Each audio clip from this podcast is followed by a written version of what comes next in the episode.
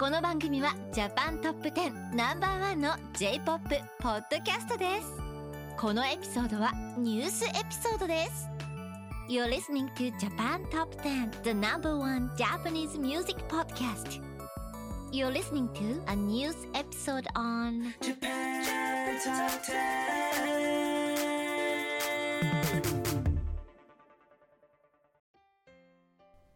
Hello everyone, I'm Kuzei. And I'm Brinton. Welcome to episode 484 of Japan Top 10. This is news of summer of 2023. Before we get to that, we have a few announcements to make. Are you an indie band or an artist that makes Japanese music and looking to be featured on our podcast? Reach out to our music director, Nola, by sending her an email at nola at jtop10.jp. That is N O L A at jtop10.jp. You may feature you on a future episode. See our website at jtop10.jp for more information. Want to join our team? We are urgently looking for various staff members, including audio editors, content producers, and on air hosts, to join our podcast. Join the biggest and best Japanese music based podcast out there. Check out our website at jtop10.jp slash join for details. If you'd like to advertise on our podcast, then you could market your brand onto one of the world's most popular Japanese cultural based podcasts. Reach out to potentially 70,000 listeners around the world on a weekly basis with advertising costs that'll fit your company's budget. Find the full details at jtop10.jp to find out an advertising plan that'll suit your company's needs. Want to hear more music on our episodes? Join our Patreon club at jtop10.jp slash club, starting at just a dollar a month, and support our podcast along with getting more music and insights to Japanese music culture. Now that that's out of the way, we could start with our news episode. On our first topic, headlines from Japan, we have Typhoon Lan set to crash Japan holiday week. Authorities warned residents in much of Japan to prepare for a strong, slow moving typhoon set to hit during the peak summer travel week. Typhoon Lan is on course to make landfall Tuesday on the island of Honshu, near Osaka, the country's second largest metropolitan area, bringing heavy rain and violent gusts. Some areas may see as much as 50 centimeters, that is 20 inches, of rain in 24 hours. Yeah, I'm not sure if you've been to Japan during typhoon season, but yeah, typhoons are pretty pretty wild. Yeah, um, truth be told, I haven't been to Japan alone, but I'm planning on doing that. Although I have seen my fair share of typhoons, and uh, yeah, I agree, it's pretty unfortunate timing. Yeah, but I guess for what it's worth, I've heard that there are some typhoons that are pretty that sound scarier than that they actually are. So I'm hoping this time Typhoon Lan is, you know, one of the less scary typhoons around.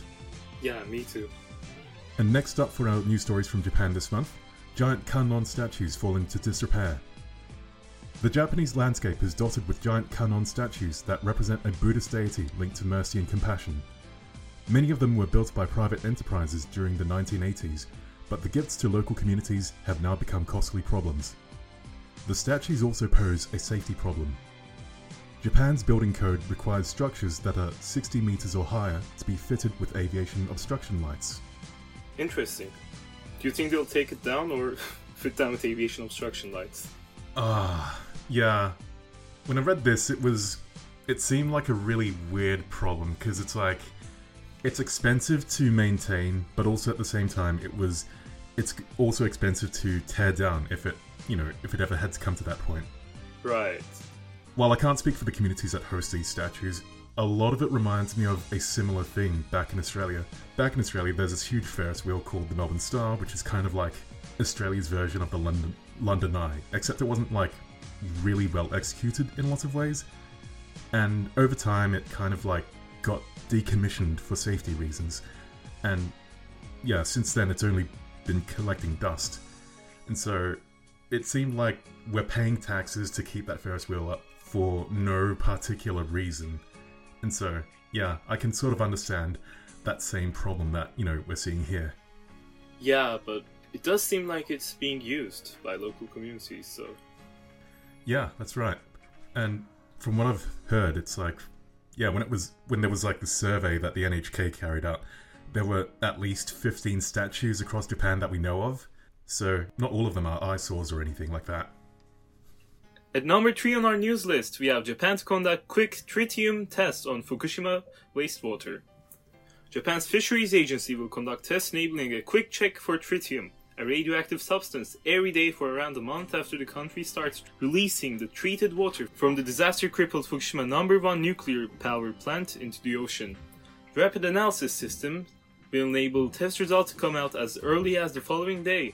The results will be posted on the agency's website, and such information will also be offered in English. The agency hopes that the quick inspection will help curb the spread of misinformation about water release and ease concerns among fishery operators and consumers. Um, how do you feel about eating fish knowing this news? I do trust Japan's safety systems. Um, I'm not too concerned about that. It does seem like there's a lot of misinformation going around uh, regarding all these safety concerns. Um, I just hope that authorities bring clarity to the issue and um, somehow people feel more safe about that. Me personally, I wouldn't be too worried. Um, but yeah, how about you? Yeah, I'm in the same boat as you. I don't doubt that Japan has, you know, stringent food safety standards, and I know that there's a lot of concern about tritium and how radioactive it can be, but from what I've read, the wastewater is like very thoroughly treated and it at the very end contains a really low amount of tritium. And also at the same time, all of that waste wastewater is going to be released over several years, so it's not like it's all going to be released at once. Exactly. And on to our next headline. It's a miracle, say family of Japanese soldier killed in World War II as flag he carried returns from US. Toshihiro Mutsuda was only 5 years old when he last saw his father, who was drafted by Japan's Imperial Army in 1943 and killed in action. For him, his father was a bespectacled man in an old family photo standing by a signed good luck flag that he carried to war. On Saturday, when the flag was returned to him from a US war museum where it had been on display for 29 years, Mutsuda, now 83, said, It's a miracle.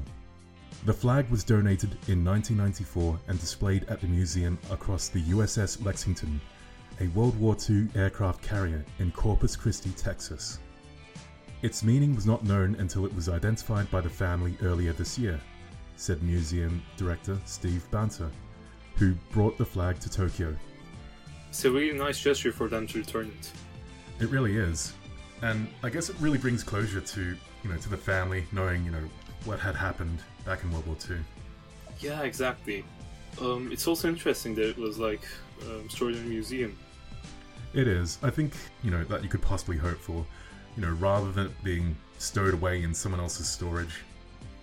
At number 5, Japan's new random destination die roll train ticket. JR East, which stands for East Japan Railway Company, is indefinitely suspending sales of their rechargeable e-money Suica cards, which are amazingly convenient to use when buying train tickets.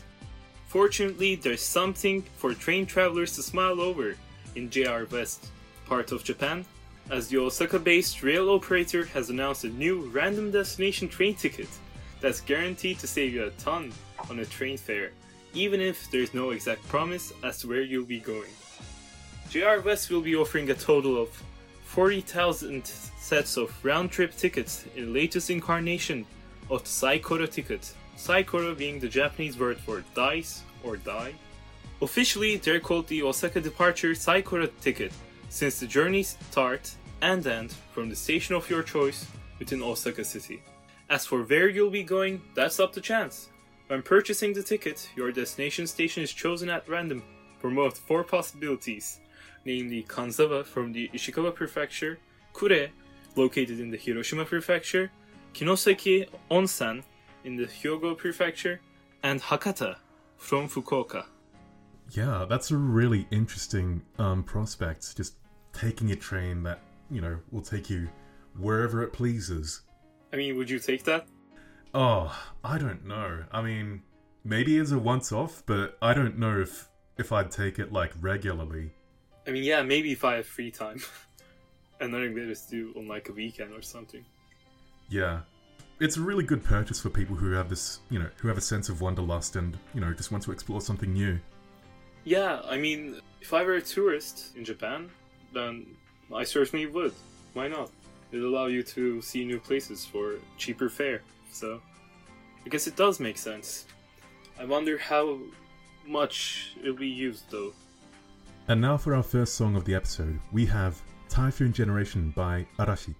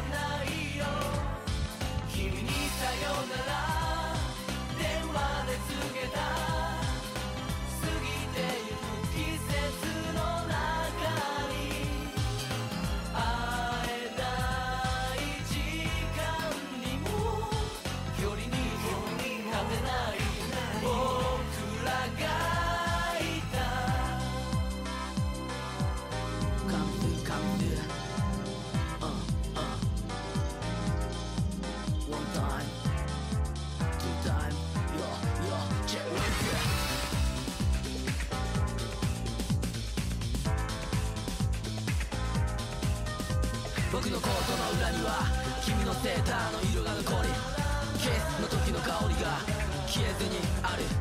どこか大人びて見えた。あれは口紅のせいだって。今なら様々に思い当たることもあるが。片道の切符を避けた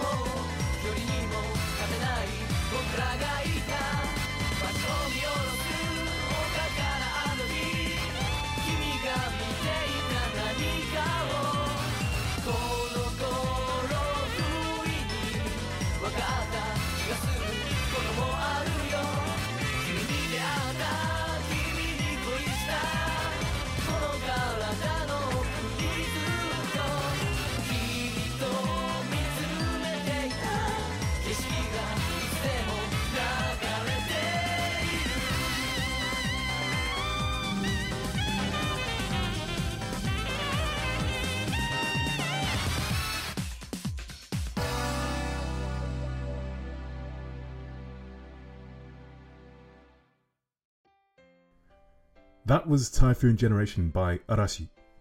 Arashi was a Japanese boy band consisting of five members formed under the Johnny and Associates Talent Agency. The members are Satoshi Ono, Sho Sakurai, Masaki Aiba, Kazunari Ninomiya, and Jun Matsumoto. Released in 2002, Typhoon Generation uses the metaphor of a typhoon to represent the whirlwind of emotions experienced by young people. The song debuted at number 3 on the weekly singles chart with 256,510 copies sold and continued to chart for 9 weeks before leaving the charts. Are you much of an Arashi fan? Personally, I don't know a lot of songs by Arashi, although I have enjoyed the song. So, um, are there any other songs for, of theirs that you'd recommend if you are an Arashi fan? Oh, I'm gonna be honest, I'm not too big of an Arashi fan. I would say I'm a bit of a casual. Yeah, around this time, I, I guess Step and Go was like one of the things that I heard that kind of stood out to me. Maybe Truth as well. Um, I'm sure there are some, you know, stronger recommendations out there, but those are the ones that I remember distinctly. For our second topic, we have the J Top 10 Otaku announcements. Let's start with the gaming news. At number 1, we have Pokemon fans gathering in Yokohama for World Championships.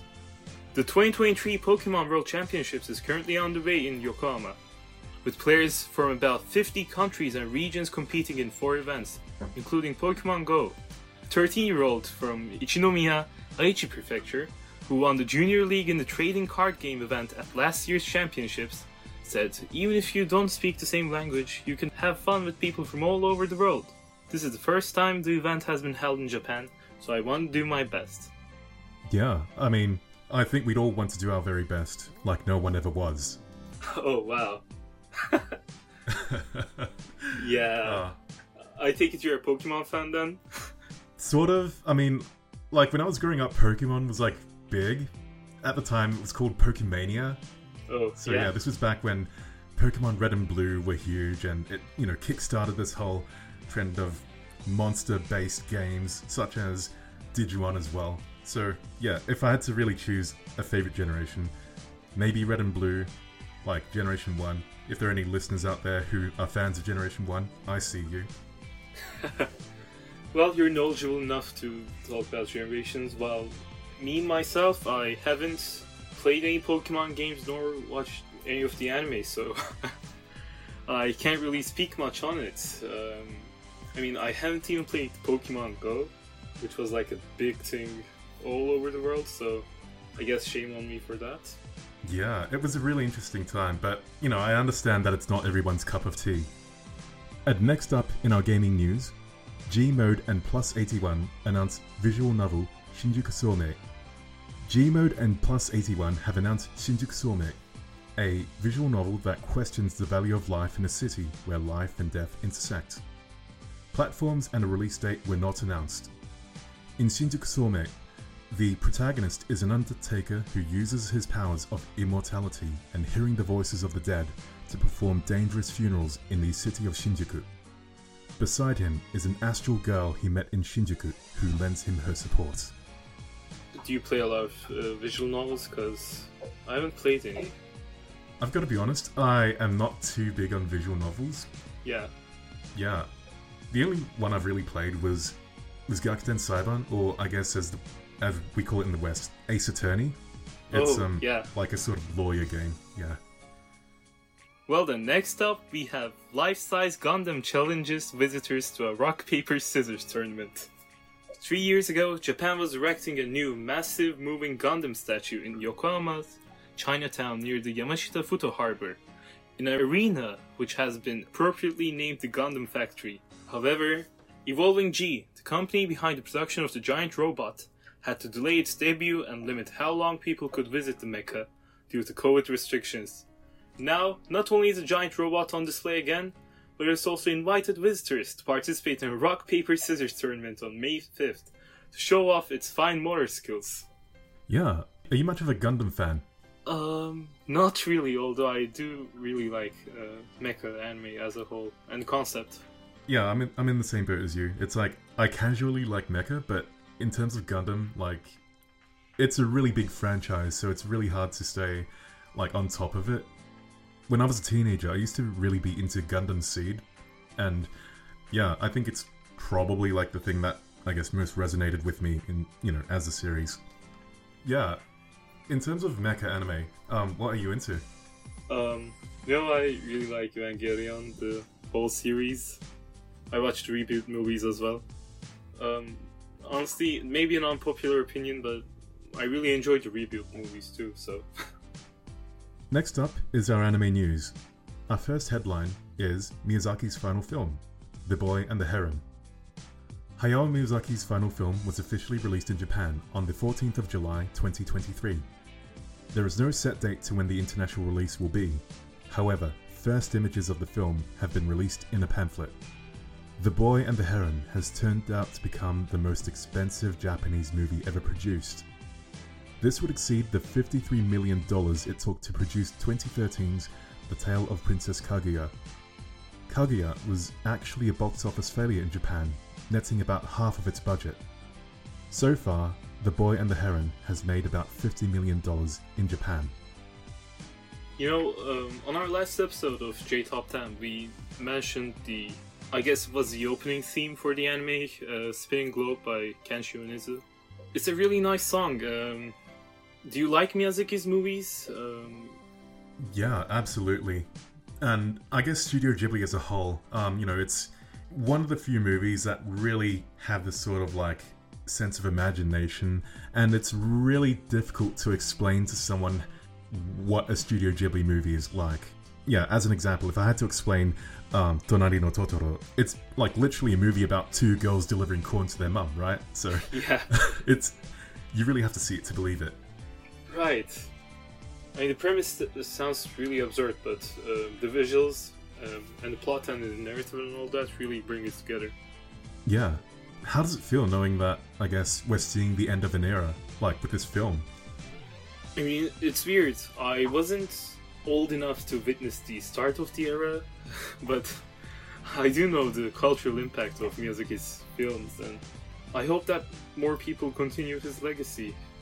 Yeah, I really hope so too. I think we've seen glimpses of it in Tales of Earthsea, and I think it was called Erica and the Earwig, which some people didn't like, but you know, they were pretty good attempts at a Studio Ghibli like style. Next up, we have voice actress Azumi Waki announces marriage. Voice actress and singer Azumi Waki announced her marriage to a man outside of the industry. In a handwritten post, Waki thanked everyone involved and everyone who supported her. She also wrote, Although I am still inexperienced, I'd like to continue to grow as an actor and as a human being, while never forgetting to be grateful and cherishing each and every work and character I encounter. Waki made her voice acting debut as multiple characters in Mahou Shoujo Lyrical Nanoha Vivid in spring 2015. She landed her first major role as Eri Higuchi in Anitore X. She's also well known for voicing Sanko in Sewayaki Kitsune no Sanko-san, meaning the helpful folk Sanko-san, Maika Sakuranomiya in Blend S, Hinata Tachibana in Tokyo Revengers, and Special Week in Uma Musume Pretty Derby. Have you seen any of this voice actor's work? Ah, no, not really. Yeah, in terms of anime, I, I don't exactly. I haven't watched anything that overlaps with her work. Yeah, um, I've only seen Tokyo Revengers from this list, honestly. But I know that Blend S is really popular as well. But yeah, I mean, overall, it's some really good news to hear for this season. Yeah, congratulations, um, you know, to her. Exactly, congratulations. It's a pretty sweet uh, note that she wrote as well. And lastly, in our anime news, Comic Market 102 draws 260,000 attendees across two days. The Comic Market, or Comiket 102 event in Tokyo drew about 260,000 people, a 40% increase from Comiket 101's numbers last December. The event drew about 130,000 people in each of its two days. The event lifted admission restrictions other than the Tokyo Big Sight venue's existing capacity limits this year. Comiket 102 featured 10,500 fan circles on each day for a total of 21,000 circles, as well as 135 commercial exhibitors. 1,287 male registered cosplayers and 2,003 female registered cosplayers attended on the first day. Bringing the weekend's registered total to 2,627 male cosplayers and 4,393 female cosplayers. Visitors came from an estimated 61 countries despite the 36 degrees Celsius, which is about 97 degrees Fahrenheit, high temperature, and rain from Typhoon Lan. Typhoon Lan's mentioned again. Um, glad to see that it hasn't stopped anyone from enjoying themselves. Yeah, and I guess it's it's really great to see such a good turnout for Comiket. Right. Mm, have you ever been to similar conferences or like events? Ah, not really. I'm not much of a festival goer when it comes to um, otaku culture. Yeah, um, and I usually read my stuff in ebook form, so I never really had the need to go either, nor the chance. Uh, they don't really have any of these from where I'm from, so Yeah, but you know, are you a fan of like you know self-published works that you know usually come out of Comiket? mm, honestly, I'm not really keeping track, uh, particularly. Um, though one or two works do fall under my radar every now and then. Yeah, I think I'm the same here as well. I've been horribly out of date. Uh, you know, there's just so much to choose that like I've got the worst kind of decision paralysis. Well, speaking of Miyazaki's final film, The Boy and the Heron, its theme, Spinning Globe by Kenshi Yonezu.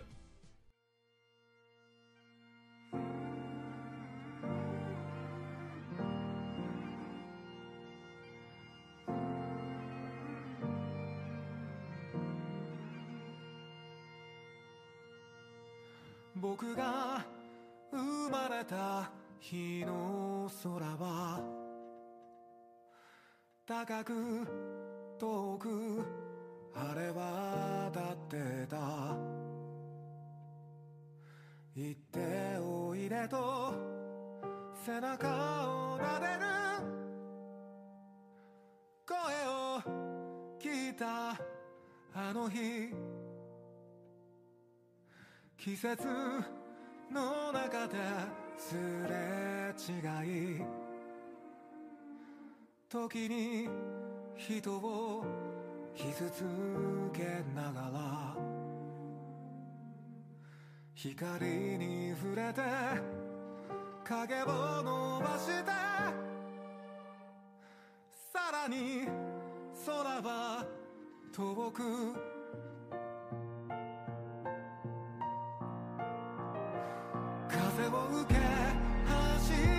出す瓦礫を越えてくこの道の行く先に誰かが待ってる光さす夢を見るいつの日も扉を今開け放つ秘密を暴くように飽きたらす思い馳せる地球儀を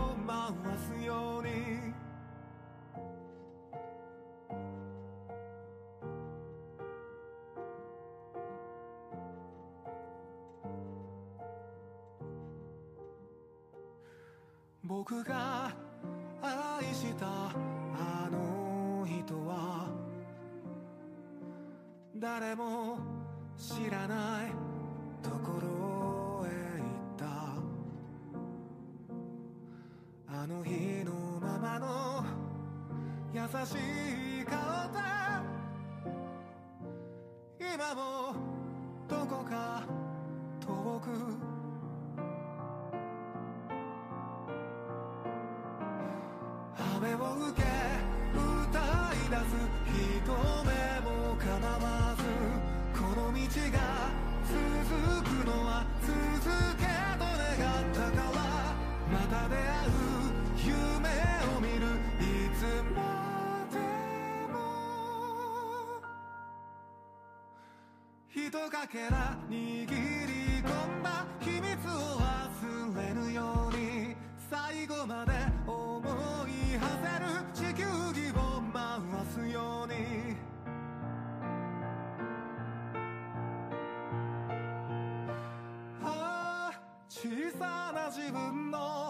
正しい願いから始まるもの。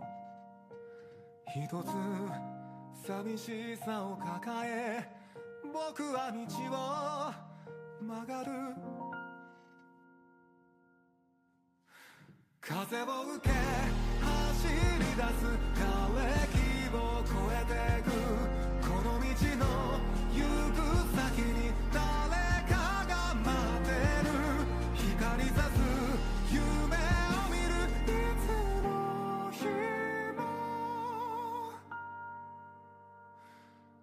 扉を今開け放つ秘密を暴くように手が触れ合う喜びも手放した悲しみも飽き足らず描いてく地球儀を回すよ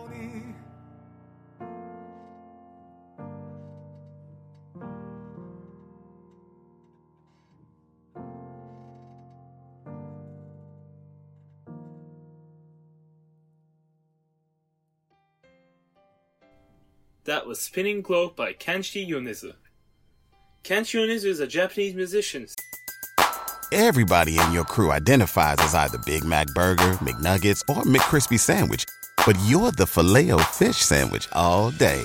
That crispy fish, that savory tartar sauce, that melty cheese, that pillowy bun. Yeah, you get it. Every time. And if you love the filet of fish, right now you can catch two of the classics you love for just $6. Limited time only. Price and participation may vary. Cannot be combined with any other offer. Single item at regular price. Ba-da-ba-ba-ba. singer, songwriter, record producer, and illustrator who began releasing Vocaloid music under the stage name Hachi in 2009. Following the news confirming the North American release of Hayao Miyazaki's The Boy and the Heron, Kenshi Yonezu has just released the film's official theme song, Spinning Globe. Composed and performed by Yonezu, the track opens with the sound of the bagpipes, playing long, slow notes. The bagpipes timbre is then joined by piano chords and melancholic humming, all in harmony to build a sad yet hopeful tone. The mood of the song becomes clear once Yonezu's emotional vocals and regretful lyrics are added to the ensemble, painting an oral picture of Miyazaki's final film at Studio Ghibli. Yeah, that was the exact sense that I got from this song that, you know, we're seeing what's essentially, you know, the passing of the torch from Miyazaki to, you know, his successors. And I don't think it can be any more expressive than a song like this. Right. I believe Kenshi Yonezu themselves has also said that Miyazaki's work was very inspiring and, and it was an honor to be producing the song for him, which is understandable. And now, onto our news stories. British man won't be extradited over 2015 Tokyo jewelry heist. A British court has ruled that one of three men detained over his alleged involvement in a 2015 robbery at a luxury jewelry store in central Tokyo will not be extradited to Japan, citing concerns over the country's human rights record. The decision not to extradite Joe Chappell, who is currently on bail, was based on the grounds that the Japanese authorities could not provide sufficient assurances that he would be treated in compliance with the European Convention on Human Rights. That's an interesting phrase. Yeah, I've heard a lot of interesting opinions about what happens when you commit a crime in Japan. Yeah, um, especially if you're a foreigner, right? Yeah. I guess for these three people, they've made a very, very brave um, decision pulling off a crime like that. And it's very hard for, you know, for there to be any real justice, considering, I guess, Japan's reputation for crime. Well, next up, Yuto Horigome thrills in Street League Skateboarding's Japan debut. Street skateboarding's growth as a mainstream professional competition could be seen on full display at Tokyo's Ariake Arena, with Street League Skateboarding, shortened to SLS, holding court in Japan for the first time in its 13 year history. Founded in 2010 by former professional skateboarder Rob Dyrdek, SLS offers the biggest competitive purses in the sport. A total of 250,000 US dollars is on offer at each stop on the tour, which this season includes stops in Chicago, Tokyo, and Sydney, with the location of the finals to be announced at a later date. Reigning Olympic street champion Horigome dominated the men's final after escaping from the day's most competitive qualifying heat, with each of its four scores coming in about 9 points for a total of 37.2. The 24 year old lived up to his promise of a surprise for the crowd, delivering his U Tornado, a nollie backside 270 into the rail, followed by a noseslide 270 out, his third best trick attempt, marking his latest 9 club entry of the event. There are a lot of skateboarding jargon in this article that might be a little confusing to some of our listeners. Yeah, I guess it's one of those. It's the strictest kind of spectator sport. You really have to be there, or I guess you really have to see it to get a sense of what any of it means. Yeah. Um, are you much of a skateboarding fan? No, I did want to get into it, but I never had the chance nor the courage. How about you? Do you skate or uh, watch skateboarding? Um, no, not really. I think the most skateboarding I've ever done is playing Tony Hawk's Pro Skater on PlayStation. Yeah. you know, I can understand some of the terminology thanks to that game, but other than that, it's very technical. right. And on to our next headline. Former Japanese soldier held in Soviet labor camp gives talks to children. For the past several years, a 98 year old former Japanese soldier who was interned in a Siberian labor camp at the end of World War II has been recounting his experiences to school children to encourage them to value peace. I hope you will carry the future with you so peace will endure for a long time to come. Masaru Nishikura of Sagamihara in Kanagawa Prefecture told a group of visiting junior high school students last month at the Memorial Museum for Soldiers, Detainees in Siberia, and Post War Repatriates in Tokyo's Shinjuku ward. The 40 or so third year students from Toin Daiichi Junior High School in Toin Mie Prefecture listened quietly as the usually mild mannered Nishikura spoke with controlled passion for about an hour. I think it's really good that we're still learning lessons from World War II, even now. Right, exactly. I also noticed that the article mentioned uh, that Nishikura was very passionate um, about the speech, which is um certainly understandable. And it's nice that we have people to tell these stories as well. I mean, Nishikura was 98 years old, so Yeah, definitely. And it's going to be sad that over time we'll be seeing fewer and fewer living examples of, you know, like such historic events. Right. There are only a couple thousand of elderly citizens over the age of 100 in most nations, so that's also a problem. Like, I think it's highest in the United States and Japan, like close to 100,000 maybe. Um, I might be wrong, so don't quote me on this one. But yeah, for other countries, it's around a thousand, um, a couple thousands, or maybe less. Yeah, as you know, we reflect more and more on you know on war and I guess past tragedies like this. It's yeah, we're going to be reaching this point where like we're only really going to be learning from books. So I wish there was a more immersive way to sort of remind ourselves to you know strive for a more peaceful future. Documentaries, maybe? Yeah, perhaps. I think I don't know. I feel like a field trip is more impressive. Oh, right, definitely. Up next, we have our third song, Ue Umite oruko," by Kyu Sakamoto.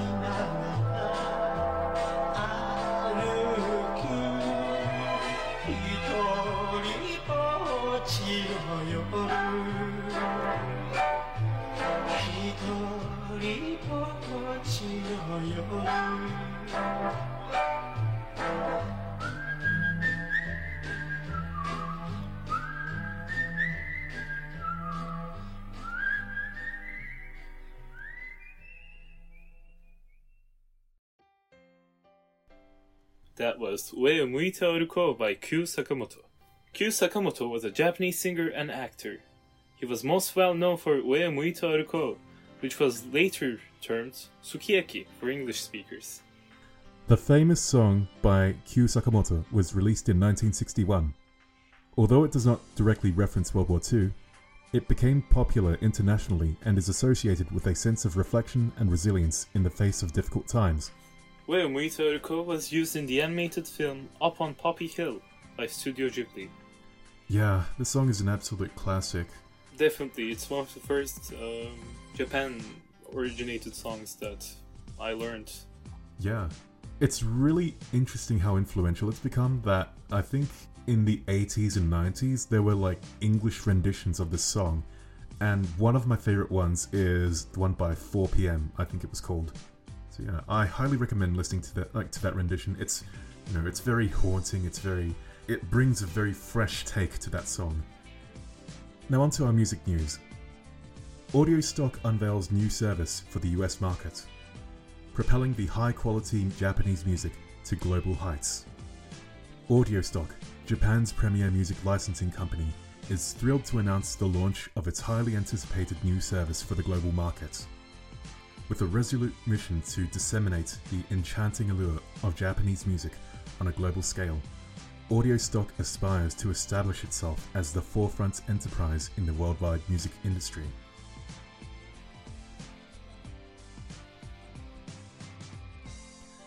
Yeah, I think this is great news. Well, things have gotten a li- like a lot better now. There used to be this time when it was really difficult to stream Japanese music. To some extent, it's still the case, but yeah, I guess with this news, this is a great way for Japanese music to have a bit more of a global presence.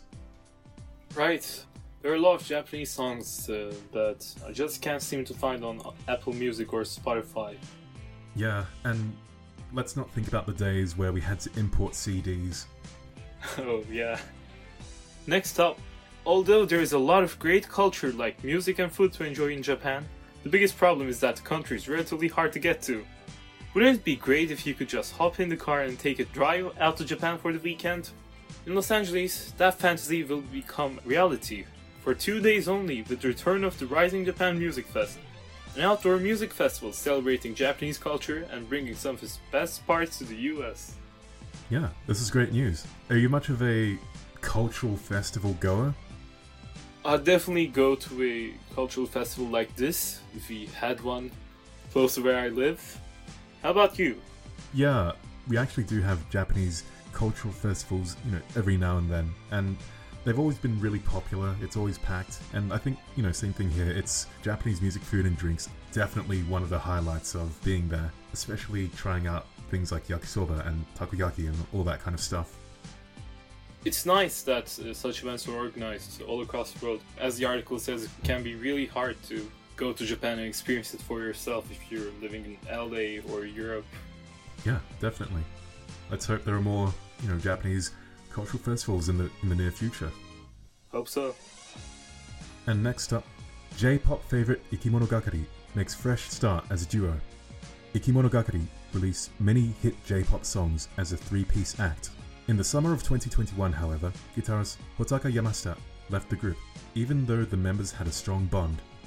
Now the trio has become a duo with vocalist Kiyoe Yoshioka and guitarist Yoshiki Mizuno of the original pop group Ikimonogakari. Do you like Ikimonogakari?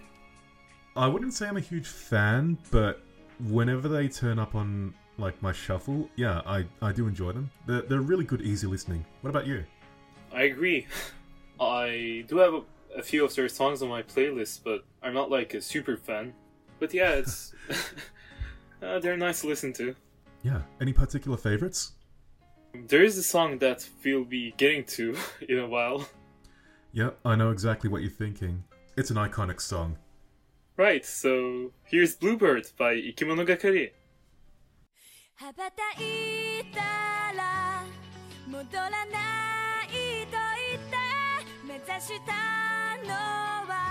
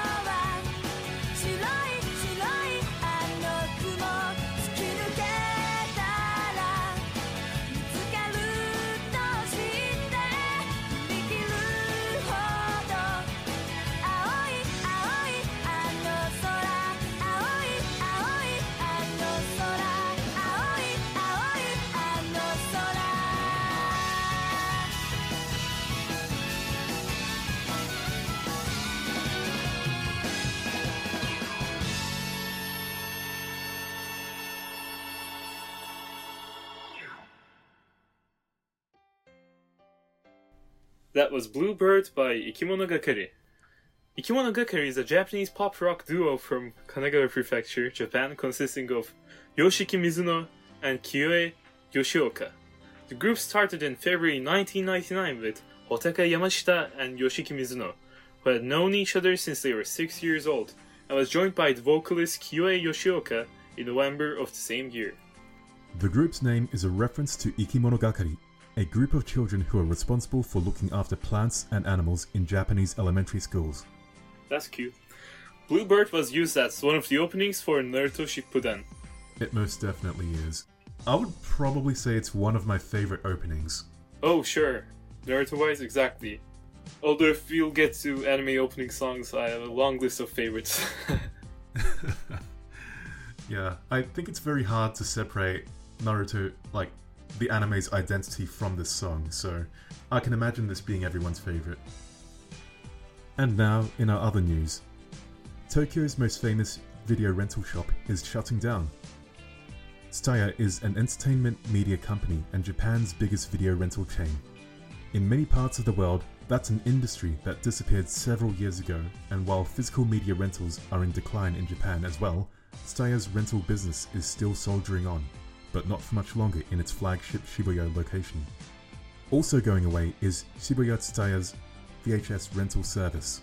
The branch has become one of the last in Japan to still offer rentals of not only the cassettes, but also VCRs to play them on. Man, it's such a shame that stores like Blockbuster are sharing down, and now we have to pick and choose from all of these different streaming services. And I mean, it was really nice to be able to just rent a video and then bring it back, and you could find whatever you'd like to watch inside a single store. Yeah, and I think with physical space kind of being a limiting factor, it really adds this sense of like tangibility and value to like the movies that you have, like that you own in your collection. Sure thing, and it's like a different atmosphere. It's like, um, you know, they're showing up some of the ga- Game Stops as well.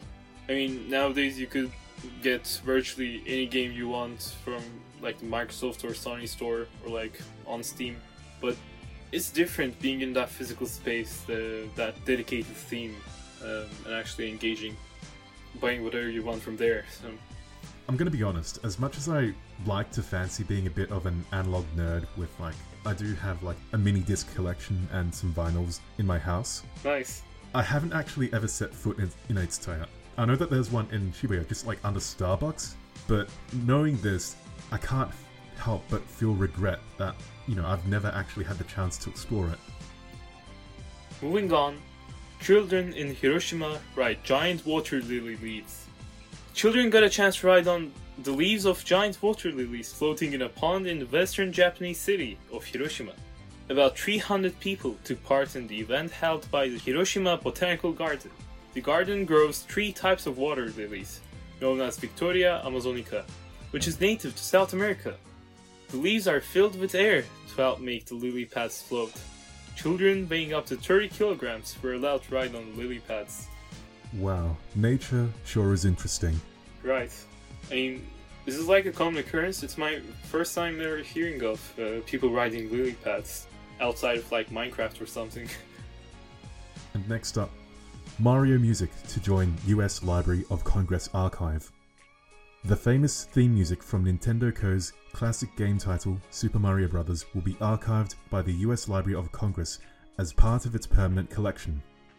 It marks the first time for video game music to join the registry and an extremely rare case of music created by a Japanese composer being archived. Honestly deserved. Yeah, it's a very ubiquitous song. I guess now that the doors have been opened, I guess in terms of Mario music, do you think any music from the Mario franchise would also be a strong contender? Honestly, all of them could. I mean, I don't really know any of their names, if they have any, but I don't know like the levels that they're associated with. But still, I mean, a lot could work. They're all pretty classic in my mind. Yeah. I'm betting if there was another Mario Mario track that made its way in, it would probably be from Super Mario Galaxy. Oh yeah, I mean, that is um, a fairly recent game, but sure, why not? Next up, China lifts pandemic era ban on group tours to Japan. China lifts its COVID 19 pandemic ban on group tours to Japan, as well as 37 other countries, a move that's likely to provide a significant boost to Japan's tourism industry. The decision came after China imposed a blanket test for radiation on all seafood products imported from Japan last month over Tokyo's plan to release tritium lace treated water from the Fukushima number 1 nuclear power plant, creating tension between the two countries.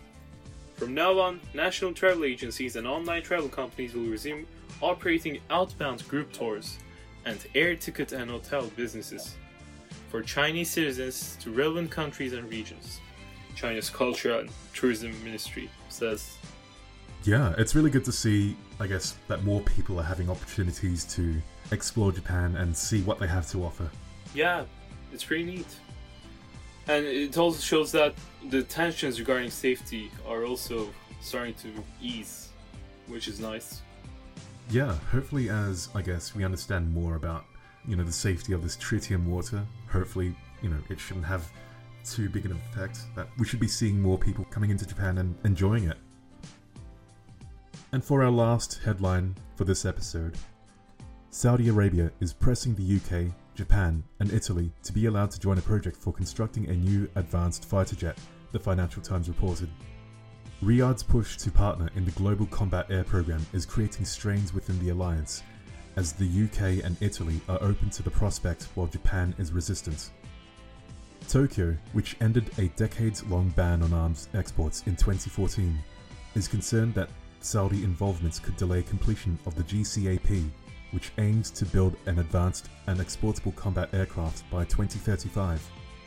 Saudi Arabia could provide a significant financial contribution to the project, which is estimated to cost several billion dollars and potentially offer some engineering assistance, according to the newspaper.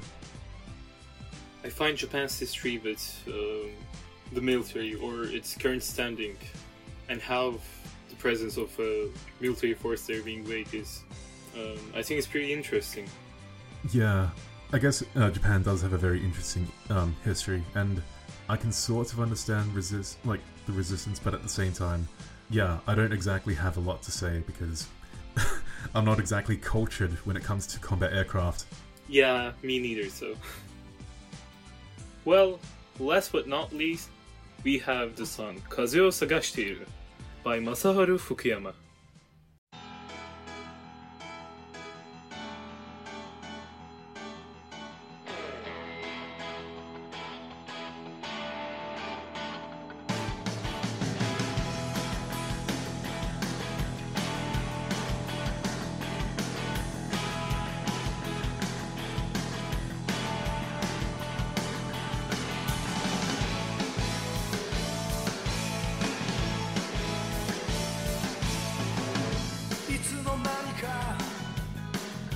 午前0時いつもの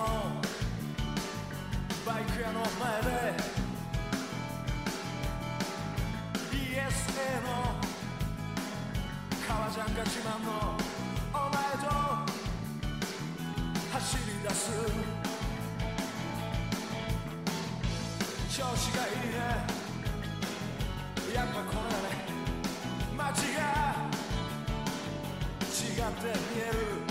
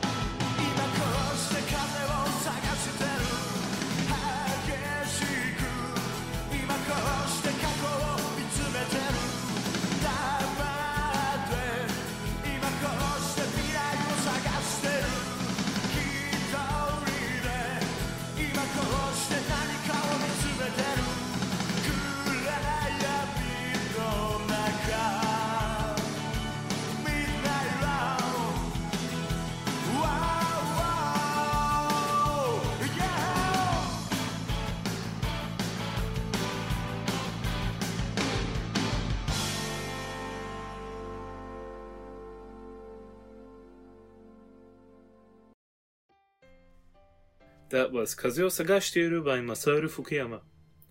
Masaharu Fukuyama is a Japanese singer-songwriter and actor from Nagasaki. He debuted in 1990 with the single Tsuioku no Ame no Naka. In 1993, he made his first appearance in Kohaku Utagassen, on which only successful J-pop and enka artists are invited to perform. You know, I don't know too much about, I guess, Kohaku Utagassen at least in 1993, but I guess for a summer episode, this really does bring some summer vibes. Certainly. Well, that was it for our Japan Top 10 Summer News episode. In the next episode, Andy and Tassie will be joining you a week from now for a new Cultures episode featuring the history of Japanese manga. Thank you all for listening. Japan Top 10, Japanese music podcast.